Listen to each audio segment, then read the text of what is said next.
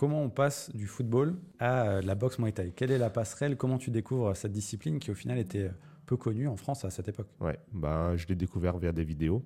J'avais beaucoup d'amis d'origine asiatique euh, qui, euh, chez eux, avaient des VHS ou des, chaînes euh, sur lesquelles on pouvait voir des combats. Donc j'allais chez eux regarder des, des combats. J'ai découvert comme ça. Ensuite, je me suis documenté via des magazines spécialisés que j'allais acheter en bureau de tabac. Et après, ben, l'époque d'Internet, les combats aussi diffusés. Il y avait quelques combats diffusés sur TF1 il y a très longtemps et des combats sur Canal+, sur Eurosport, qui m'ont permis de, de, découvrir encore un peu plus ce sport.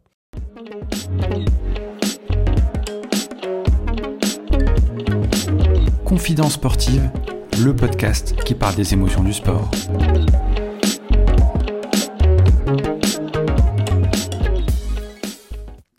L'une des références mondiales en boxe Muay Thai, pas moins de 5 titres de champion du monde en catégorie 63, 65, 67 et 70 kg. Et il fait partie des sportifs les plus titrés euh, en Moselle et sur la scène internationale. Malgré ce palmarès impressionnant, il en reste euh, peu connu sur la scène européenne. Également coach personnel depuis plus de 10 ans, il aide énormément de personnes à s'améliorer au niveau de leur forme physique et bien sûr de leur santé mentale. J'ai nommé Charles-François Di Carlito. Salut Charles, comment ça va? Salut Thomas, ça va super et toi? Ça va. Alors, on a quelques problèmes techniques, mais là, c'est bon, on est lancé. c'est les aléas du podcast. Euh, dis-moi tout, on est où ici? Euh, Je crois qu'on est dans ton centre, justement, où tu fais tes coachings. C'est ça, exactement. Donc, c'est mon studio de coaching qui se trouve sur Marly. Donc, on propose deux types d'accompagnement. Donc, on a un accompagnement individuel qui, euh, qui est destiné aux dirigeants, aux cadres d'entreprise. Donc, c'est un accompagnement 360, donc sportif, nutritionnel, mais aussi mental, sur de la productivité, sur de la gestion des, émotions et du stress.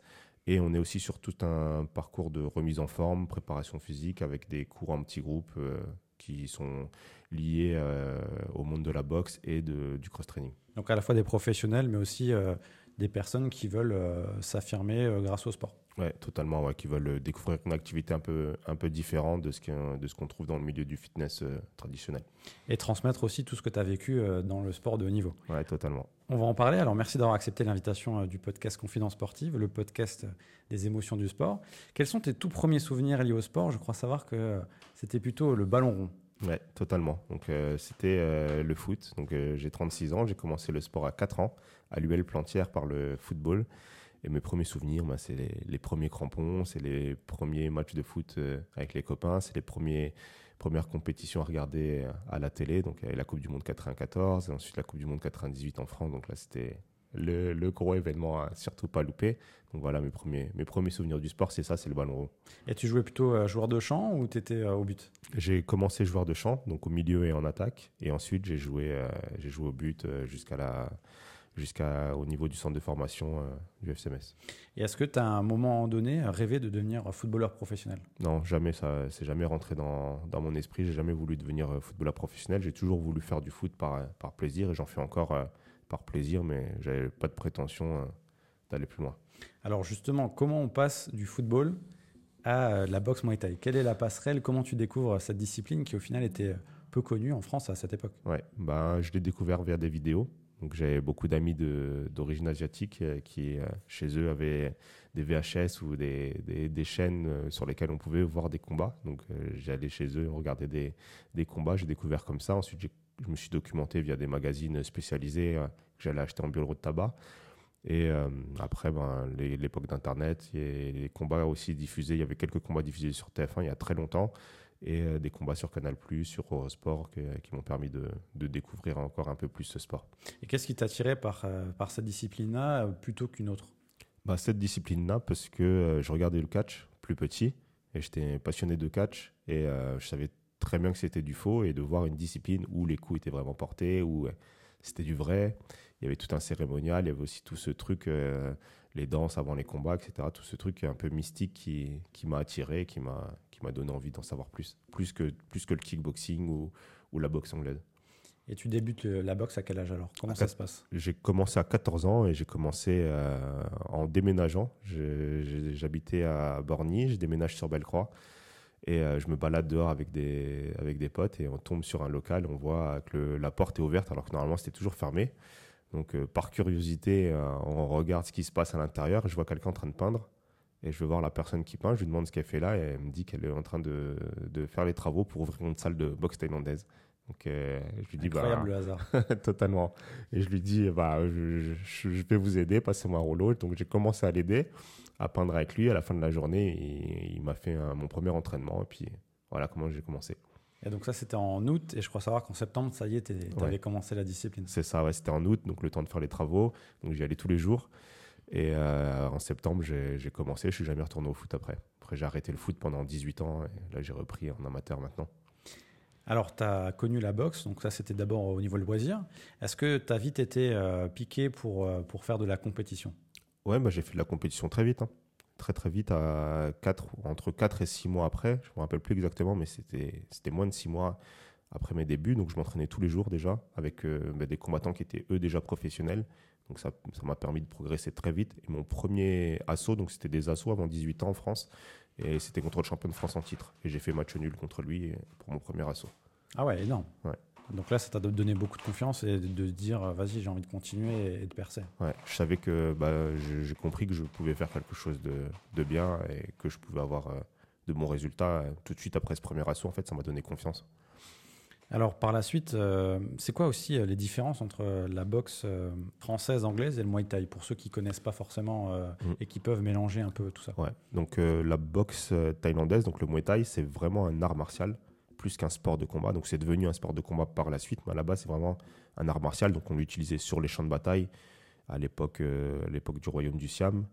Et donc c'était vraiment ce côté martial où il y a une pratique avec des armes, il y a une pratique Manu, Le but, c'était d'avoir quelque chose pour se défendre des, envahisseurs et de pouvoir euh, être le plus efficace possible. Et ensuite, c'est devenu un sport de combat par la suite avec l'arrivée des, Anglais qui sont venus et qui ont instauré des règles, donc les combats sur le ring, etc.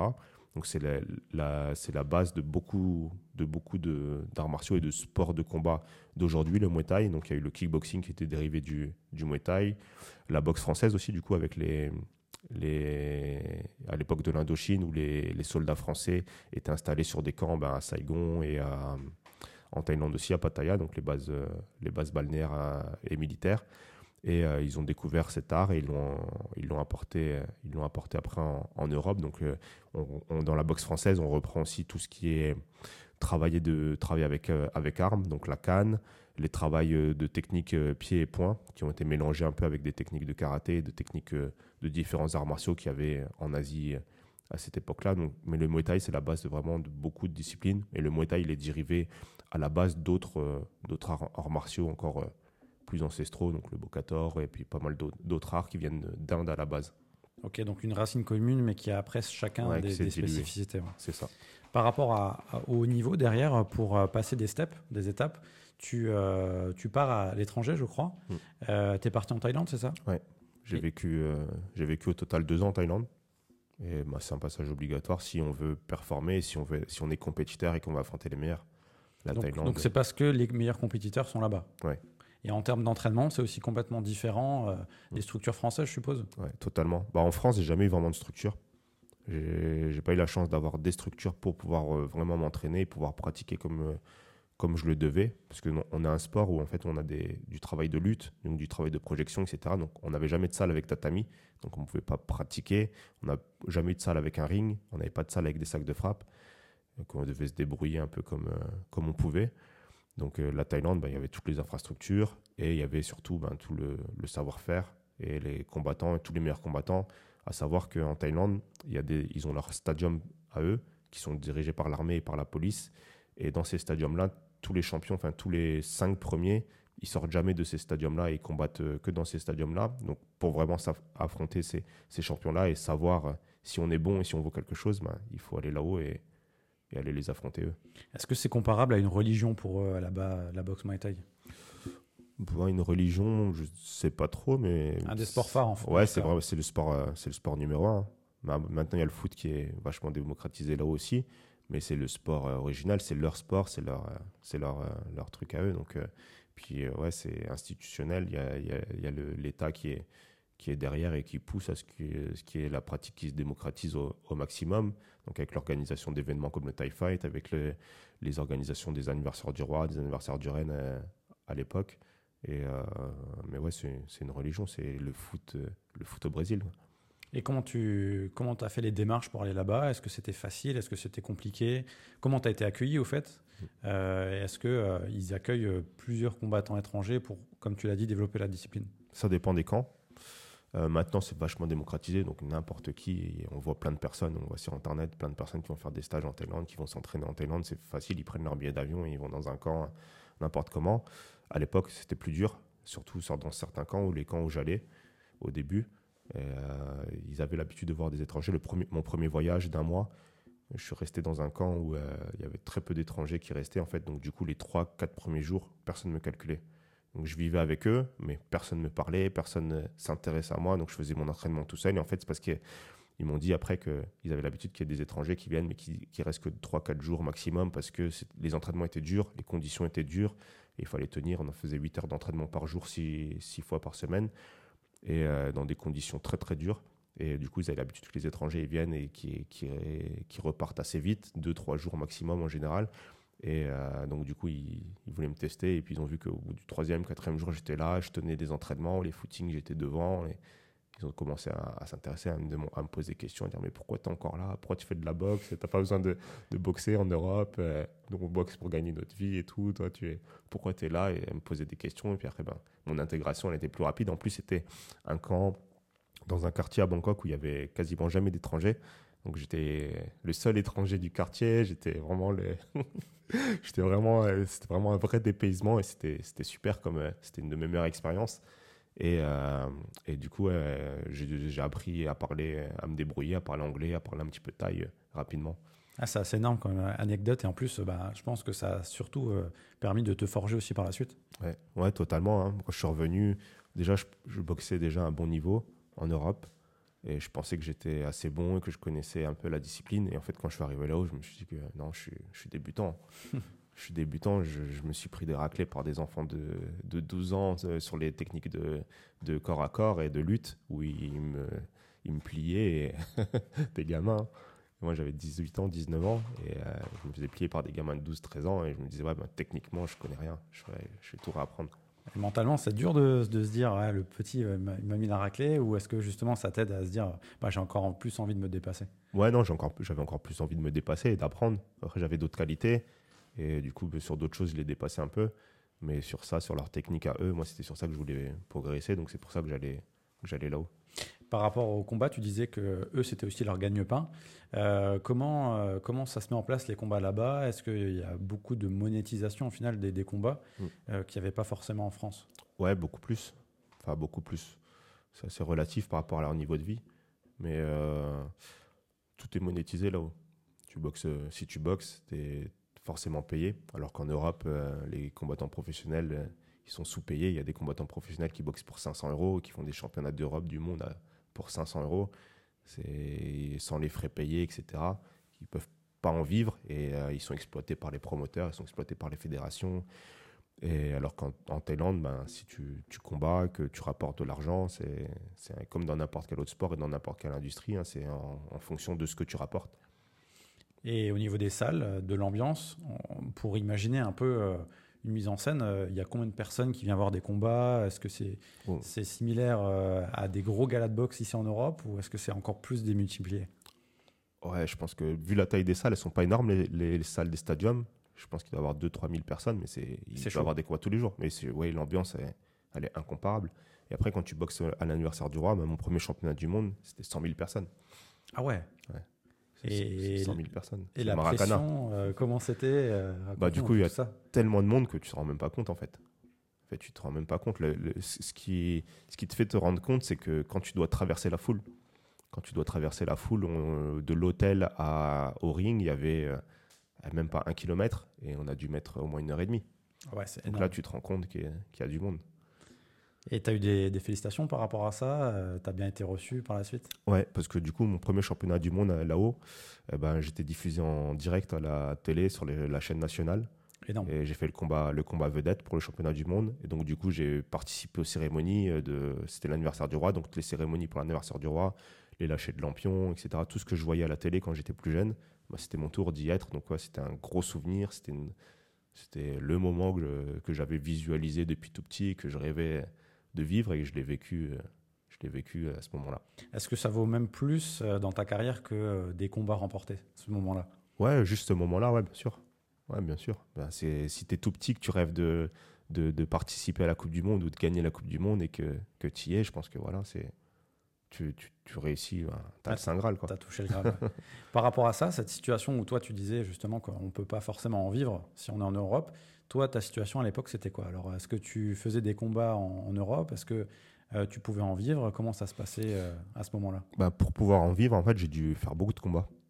J'ai dû, euh, j'ai dû boxer en kickboxing aussi pour, pour avoir plus de combats parce qu'en en Europe on est plus dans une, dans une optique kickboxing que vraiment Muay Thai. Même le Muay Thai ce qu'ils appellent Muay Thai ici pour moi la plupart du temps c'est pas du Muay Thai les arbitres les juges ils sont pas bien formés ils ont pas l'œil ils ont pas ce vécu de, du Muay Thai en Thaïlande comme il se, il se pratique après c'est sûr qu'on qu'on peut pas faire totalement comme là-haut mais quand on pratique un sport si, si tu pratiques le foot le football ici, les règles doivent être les mêmes ici ou ailleurs. La façon de, de, de, de compter, de compter les buts, ça doit être la même ici. Et Il ne faut pas que ce soit une caricature du sport. En fait. Voilà, c'est ça. Et en fait, ici, ben, je pense que tout le monde n'a pas bien saisi l'essence de ce sport et de cet art. Et donc, du coup, ils le mélangent avec un peu tout ce qu'ils connaissent, donc la boxe anglaise, la boxe, le kickboxing, le full contact, etc. Et puis, ça fait, une, ça fait un globi-boulga d'un peu, peu tout, et puis ça donne plus rien. Quoi. Moi, j'aime pas trop boxer en Europe, en fait, à cause de ça. Les, les jugements des arbitres qui sont jamais très bons. Franchement, honnêtement, ils sont pas très bons parce qu'ils sont pas bien formés. C'est pas de leur faute. Mais euh, quand dans la fédération, ils doivent arbitrer dans la même soirée un combat de kickboxing, un combat de kawan, un combat de full contact, un combat de boxe taille, c'est des humains.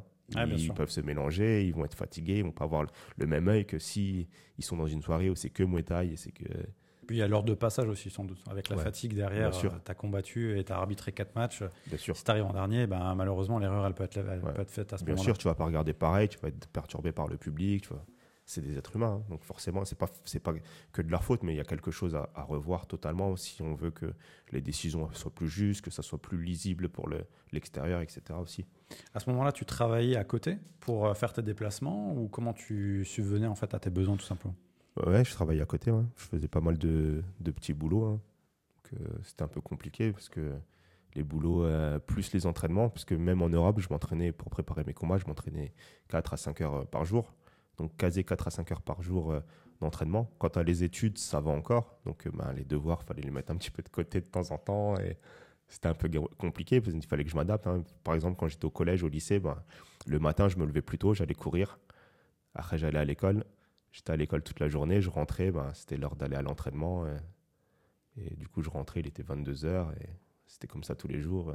tous les jours de la semaine. J'avais pas de pas d'adaptation pour mon emploi du temps, etc. J'ai j'ai jamais été sur les listes de sportifs de haut niveau. J'ai jamais eu les aides, les aides que je devais avoir euh, comme un sportif de haut niveau, parce que j'avais l'avis d'un sportif de haut niveau, mais j'avais pas les. Tu pas reconnu Les par la côté. discipline. Ouais, à part, à part par le conseil général, mais sinon, euh, toutes les autres institutions ne m'ont pas, m'ont pas aidé.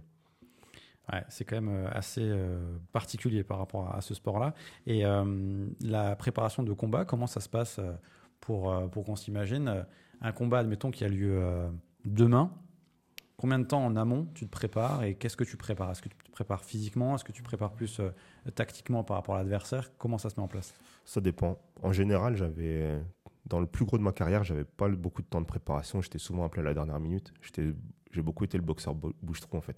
Même le fait d'être champion, de, prouver que j'étais un des meilleurs français, un des meilleurs euh, mondiaux même, ben j'avais pas la reconnaissance euh, que je devais avoir. Donc du coup, j'étais souvent appelé ben, en remplacement, en bouche-trou et, et donc du coup, ben je boxais beaucoup, mais j'avais pas vraiment de préparation spécifique à 100% pour tous les combats. Et donc, il fallait jongler avec tout ça. Donc, c'était de l'adaptation rapide. hein. Donc De- être prêt au, au moment où Ouais. on t'appelle. Ouais, Comment t'expliques ce, ce fait d'être, euh, d'avoir eu ce moment d'être bouche-trou en fait, alors que tu avais un palmarès déjà assez Mm. conséquent? Ben, je pense que je dérange parce que je viens de province. Déjà, ça, c'est la première chose, ça, c'est sûr. C'est sûr et certain. Le fait de venir de province, c'était plus compliqué. J'ai dû faire mes preuves deux fois plus. Le fait de venir d'un petit club, d'un club qui n'organise pas de, de combat, donc qui ne va pas apporter de retour aux autres combattants, parce que c'est comme ça que ça marche en fait dans ce milieu. C'est si ton club organise, ben, tu vas inviter des combattants. Les combattants de l'autre club, s'il lui aussi organise, ben, ils vont t'inviter à, leur tour, etc. Donc, c'est des échanges de, bons procédés comme ça. Et c'est pour ça que quand tu vois des affiches de combat, tu, revois tout le temps les mêmes boxeurs, en fait. Tu as l'impression qu'il y a, 30, 30 ou 40 boxeurs en France, ou dans la région, qu'il y a, 10 boxeurs, alors qu'il y en a des, centaines et même des, milliers. Et euh, en fait, c'est pour ça, si tu n'es pas dans ce circuit-là, que tu n'es pas dans les petits papiers des fédérations ou des promoteurs, ben, tu es mis de côté, même, même si tu es fort, et en plus, encore plus quand tu es fort, parce que tu déranges et tu vas, tu vas aller chatouiller leur champion, enfin leur faux champion. Ouais, c'est assez, euh, assez marquant et surtout, euh, bah, c'est assez euh, inégal en fait, tout ça. Ouais, ouais, bah, c'est une lutte de toujours. Hein. Je, pense que je, pense que c'est valable dans beaucoup de milieux. Hein. Dans beaucoup de milieux, quand, dans le monde de l'entrepreneuriat aussi, si tu viens de nulle part et que, que tu commences à déranger, qu'on sait que tu peux, que tu peux déranger, ben, on va s'allier un peu, un peu contre toi pour pas que tu viennes trop chatouiller les autres. Ouais, et c'est dommage d'ailleurs. Mm. Et tu as eu euh, une pression aussi par rapport à ça, de se dire, euh, ouais, euh, au bout d'un moment, tu en avais marre de, toujours lutter? Bah, C'est pour ça que j'allais en Thaïlande. En Thaïlande, c'est plus la méritocratie. Hein. T'es bon, t'es bon, t'es pas bon, bah, tu boxes pas. Tu peux être connu comme tu veux, tu peux avoir les promoteurs que tu veux, t'es pas bon, le public, il est connaisseur. C'est le public qui va faire le, la loi. C'est les parieurs qui vont faire la loi. Les parieurs, ce qu'ils veulent, c'est des combats où il y a de l'engagement, où c'est un peu inégal et tu sais pas trop qui va gagner, qui va perdre. Et du coup, les cotes, les cotes vont être plus importantes et du coup, ben, c'est ce qui va faire vivre le sport. Si tu sais que tu as un boxeur bidon qui va se faire allumer à chaque fois, ça n'intéresse pas les parieurs. c'est les bons contre les bons. Voilà. C'est différent et c'est plus juste pour moi. Est-ce que tu as eu envie de rester là-bas aussi en Thaïlande plus pour euh, continuer à boxer et même aller au-delà Ou est-ce que euh, c'était une partie, tu savais que c'était qu'une étape? Non, je savais que c'était qu'une étape et que voilà, je ne me voyais pas faire ma vie là-haut euh, complètement, parce que quand tu es là-haut, tu n'es pas, pas chez toi. Tu ne seras jamais taille, tu es non taille, tu n'es pas, pas chez toi et on te le fait bien, on te le fait bien comprendre. Par la suite, donc tu reviens ici, tu coaches aussi désormais maintenant. Euh, qu'est-ce qui t'a donné envie de, coacher? Et est-ce que c'est quelque chose que tu as aussi préparé? Parce qu'on dit que les sportifs euh, souvent euh, préparent, enfin de plus en plus leur reconversion euh, avec des formations.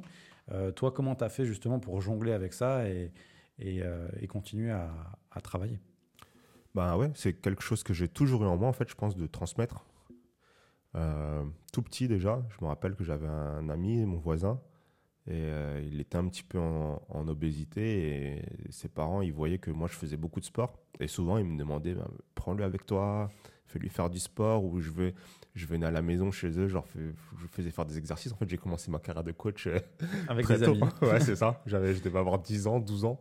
Mais comme ils voyaient que moi ben, depuis tout petit ils me voyaient depuis que j'avais 4 ans faire du sport ben, le sport c'était tous les jours hein. je rentrais de l'école j'étais sur le terrain de le terrain derrière jusqu'à ce que nos parents ils nous appellent. euh, pour rentrer manger ou pour faire les devoirs mais sinon on rentrait de l'école c'était le sport le foot à l'école c'était le foot avec les balles de tennis euh, le matin, avant d'aller à l'école, c'était le sport aussi. On y allait en courant.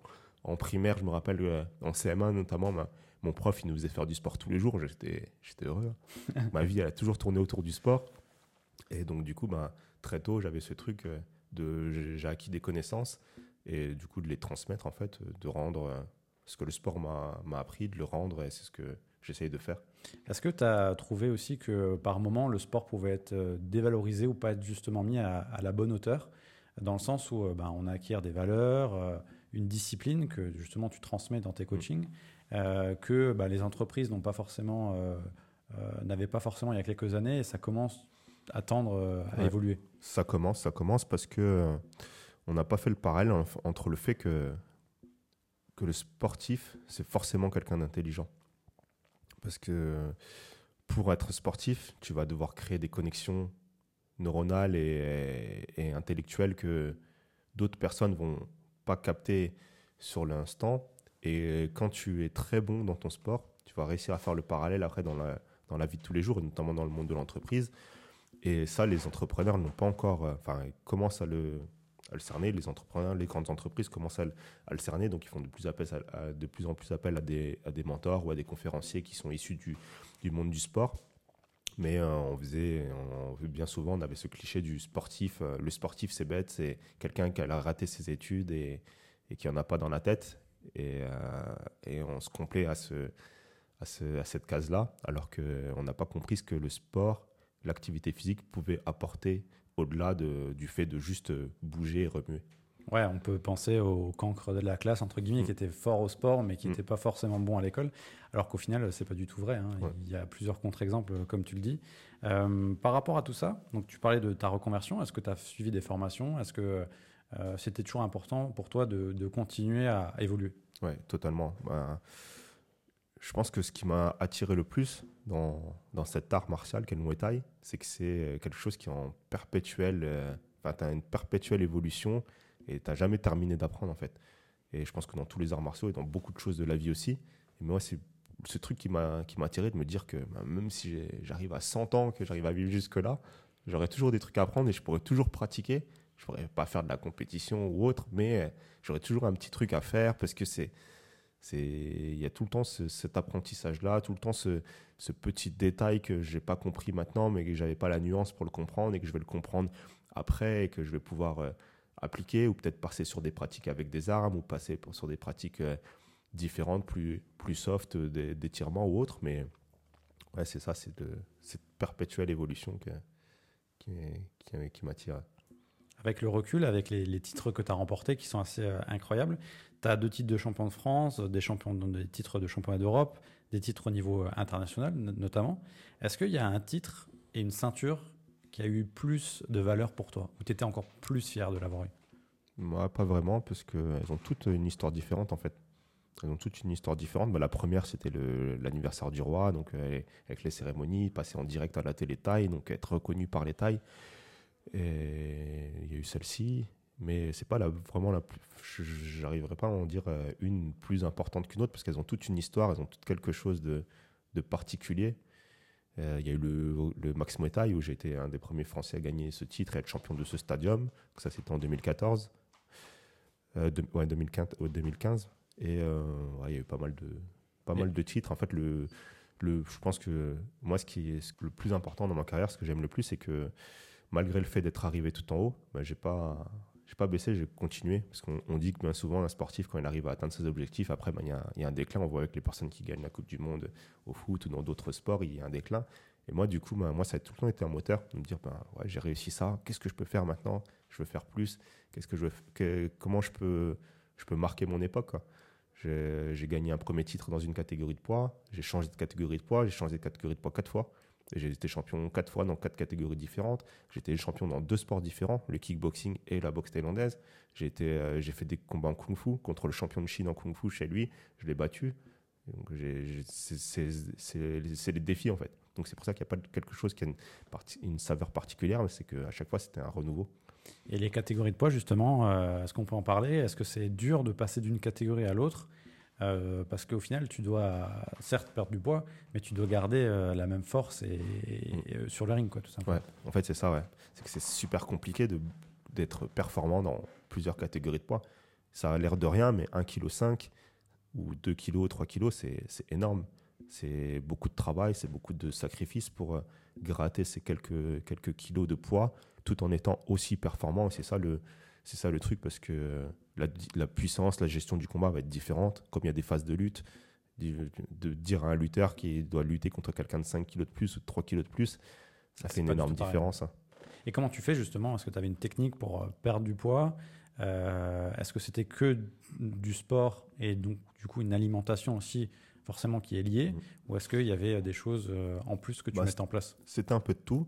Et du coup, j'avais un super suivi aussi au niveau de la nutrition et au niveau de, au niveau de la j'allais dire recovery, de la récupération euh, pour, euh, pour récupérer euh, bien parce que du coup il y a des fois où forcément quand on change de catégorie de poids, il y a des fois où on doit faire un peu de cutting donc perte de, la perte d'eau, de la perte en sels minéraux, donc savoir comment faire pour bien, pour bien être dans les bonnes conditions, ne pas mettre son corps en danger, parce que c'est notre outil de travail, mais c'est notre outil pour la vie aussi. Hein.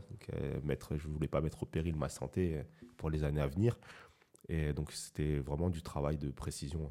on est d'accord que ça doit être encadré sur des combats vraiment bien enfin, professionnalisés au haut niveau mm. et qu'on n'est pas sur le monde amateur où euh, on peut perdre euh, des catégories de poids parce que ça peut être très dangereux pour la santé. Ouais, totalement, totalement. Et puis, il y a même des professionnels qui font n'importe quoi et qui montrent le mauvais exemple. Et qui, ça, c'est très dangereux. Ouais, à l'UFC ou autre, euh, ils essayent d'encadrer un petit peu un petit peu mieux, mais il y a beaucoup de professionnels qui font, qui font n'importe quoi. Il y, a beaucoup de sportifs professionnels qui ne sont pas du tout professionnels dans leur, dans leur, euh, dans leur approche du sport.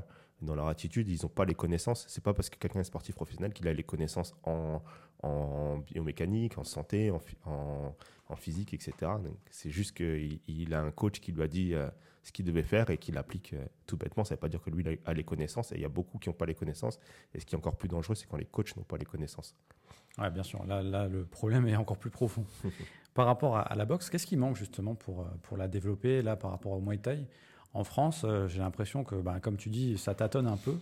Euh, est-ce qu'il pourrait y avoir un déclic? Qu'est-ce qui ferait avancer ça? Pour moi, une, des premières pistes, c'est déjà de professionnaliser, de faire prendre en compte aux sportifs professionnels, aux boxeurs professionnels, que ce sont des sportifs professionnels et qu'ils ne doivent pas attendre d'avoir des subventions pour essayer de, trouver des moyens de financement, d'essayer de trouver des sources de revenus, d'essayer de, de, trouver des moyens de se faire connaître, de trouver des moyens d'intéresser des, des, partenaires financiers ou des partenaires euh, logistiques. Euh, c'est la première des choses, penser à leur après-carrière. Et au niveau, de, au niveau de la démocratisation du sport, avoir plus de transparence. Il y a trop de fédérations, c'est le bazar. C'est vraiment n'importe quoi. Maintenant, aujourd'hui, je suis sept fois champion du monde. N'importe qui peut être champion du monde euh, Maintenant, on le voit, euh, que ce soit dans la région ou ailleurs, il y, a, des champions du monde partout. Tout le monde connaît un champion du monde de boxe et c'est n'importe quoi parce que il y a des personnes, ils n'arrivent même pas à être champions de, la, champion de France. Ils n'arrivent même pas à être champions du Grand Est et ils sont champions du monde. Et du coup, pour le public extérieur. C'est différentiel et les gens peuvent confondre du coup. C'est ça. C'est ça. Alors on leur dit on est champion du monde, on est champion du monde. Pour eux, euh, voilà, ça n'a plus, la, plus le même intérêt. Moi, je sais que mes titres, je les ai eus dans les grosses organisations, contre les plus grands, contre les plus grands combattants. J'ai affronté tous les plus grands combattants de ma, ma génération. Je les ai tous combattus. Et voilà, je sais que j'ai fait mes preuves et je sais que j'ai un vrai parcours, que j'ai été champion du Grand Est, que j'ai été champion de Moselle, que j'ai été champion de France, que j'ai été. Voilà, j'ai passé toutes les étapes de l'amateurisme au, monde professionnel. Mais aujourd'hui, ben, si je veux, aujourd'hui, je, crée une association qui va s'appeler Fédération de je sais pas quoi, la Fédération de, de Marly internationale. Et puis, je vais faire mon, mon, championnat du monde, je vais acheter mes ceintures en Thaïlande et puis je je vais créer mon championnat du monde et je vais faire boxer mes potes et ils vont devenir champions du monde.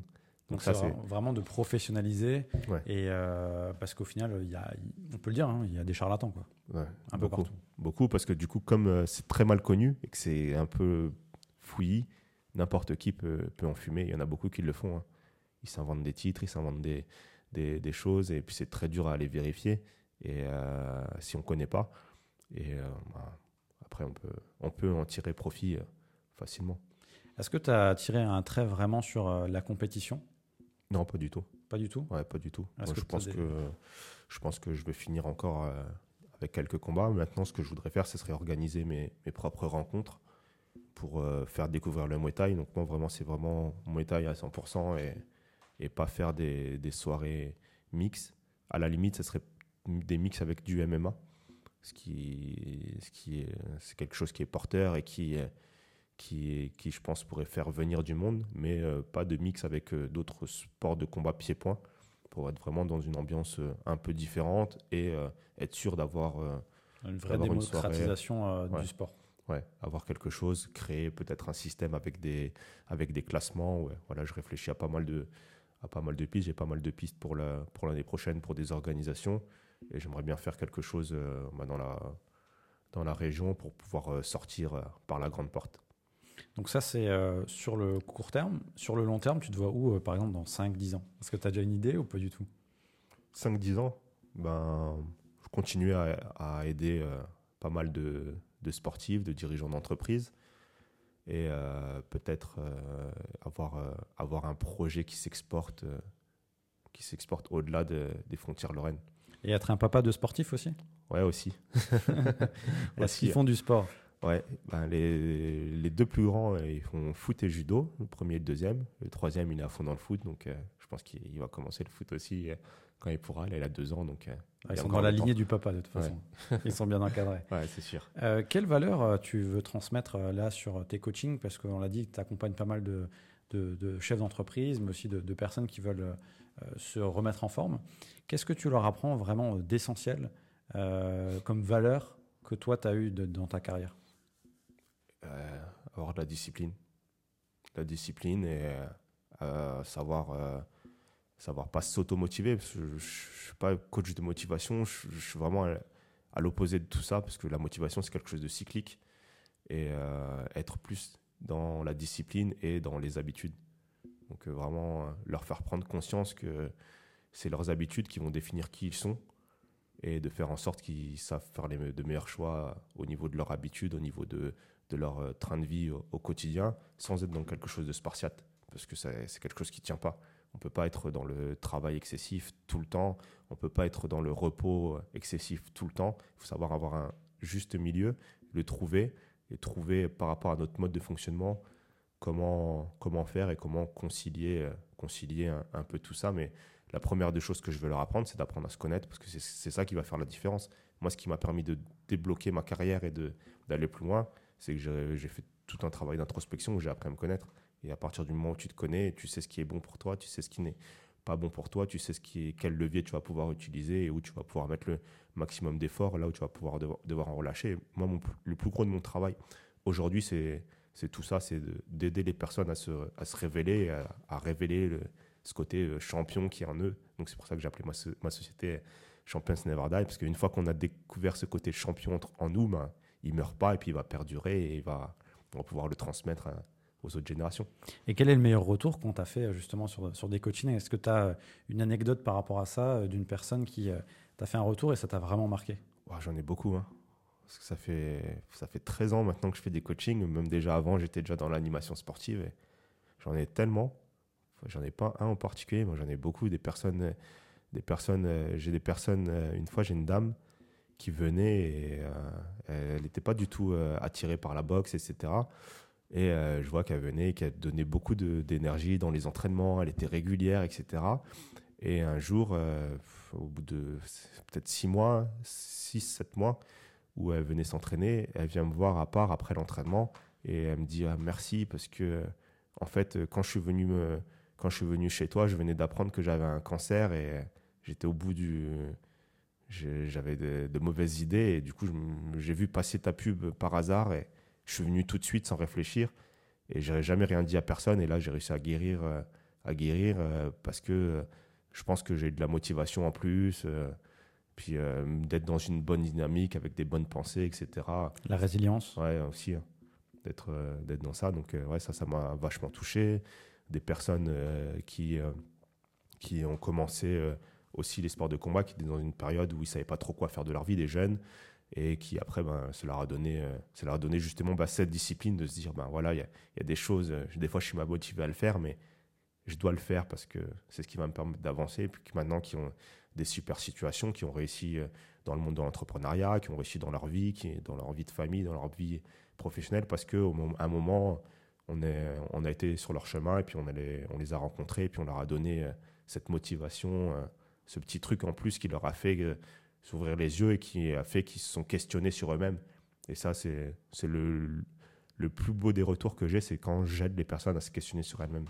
Ah, c'est super gratifiant. On arrive quasiment au bout de l'épisode, c'est passé super vite. Merci Charles. Avant de terminer, tu connais un peu le, rituel du podcast, c'est ta carte blanche, qui est-ce que tu aimerais euh, entendre dans le podcast, sachant que tu as le choix entre bah, des sportifs, des coachs, euh, des dirigeants dans le monde du sport, voire des journalistes, euh, hommes, femmes, encadrement de famille. Qu'est-ce qui t'intéresserait d'entendre? Ça peut être un ou plusieurs noms d'ailleurs. Hein. Ouais. qui j'aimerais entendre sur ces émotions du sport? Il y en a beaucoup hein, que je suis, que j'adore et que j'aimerais qu'on entende à Zidane parce qu'on n'entend pas beaucoup. Ah, quand la parole se fait rare, forcément, ça intéresse pas. c'est ça. On l'entend pas trop. Euh, il y a Tony Parker qui a son podcast, mais lui, pareil, aussi, il y a des reportages et tout, mais sur ses émotions, sur ces trucs, euh, voilà, ces, grands sportifs-là. C'est bien, tu vises le haut du panier direct. et au niveau de la région, pareil, on a beaucoup aussi. Hein. Je pense que peut-être euh, Quentin Bigot pour ce côté résilience aussi avec ces affaires qu'il a eues euh, autour du dopage, etc. Et qui maintenant il revient et, et qui s'implique dans le monde politique, dans le monde sportif et qui fait pas mal de choses. Peut-être Quentin Bigot, je ne sais pas si tu l'as déjà eu. Euh. Je ne l'ai pas encore eu, mais ça peut être un très bon invité. Ouais. je pense que Quentin Bigot, ça serait intéressant. Hein. Qui vise les Jeux ben, à Paris en 2024. Ouais.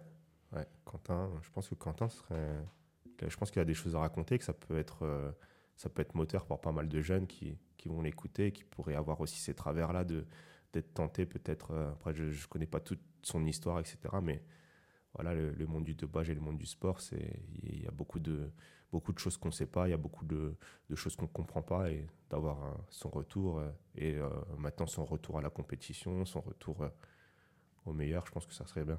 D'ailleurs, dans la boxe, est-ce que c'est aussi euh, monnaie courante Le dopage, est-ce que Ouais. toi, tu as été, t'as été livré à ça Est-ce que tu as découvert ça aussi tout seul ou est-ce que tu avais été formé? Parce que Mm. c'est pas évident en fait quand tu fais du sport et que tu veux performer, des fois, bah, tu peux prendre des chemins de traverse ou être mal conseillé tout simplement.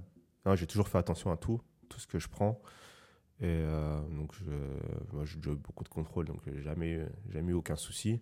Jamais pris aucun produit euh, autre que des produits naturels ou autres. Et, euh, mais ouais, c'est quelque chose d'assez, d'assez, d'assez commun dans le monde du, du sport. hein. De plus en plus, malheureusement, et même dans le sport amateur, des personnes qui prennent bah, des choses sans savoir que c'est forcément dopant, des diurétiques, des, des choses du genre. Bah, dans les sports à catégorie de poids, pour faire le poids, euh, qui prennent des diurétiques, qui prennent euh, pas mal de produits pour, euh, pour perdre beaucoup d'eau et puis qui mettent en danger leur, Leur santé. leur santé. Ouais. Ah, c'est encore plus dramatique quand tu penses que ça vient directement du monde amateur. quoi. Ouais, ouais, il y en a beaucoup dans le monde amateur. J'ai vu plus dans le monde amateur de personnes se doper que dans le monde pro. Ouais, c'est assez édifiant. Mm. Donc il faudrait quand même euh, continuer à faire de la prévention par rapport à ça. Ouais. Ce qui, Ouais, c'est dangereux. C'est très dangereux. de continuer par rapport à ça. Bref, ça pourra faire un autre épisode.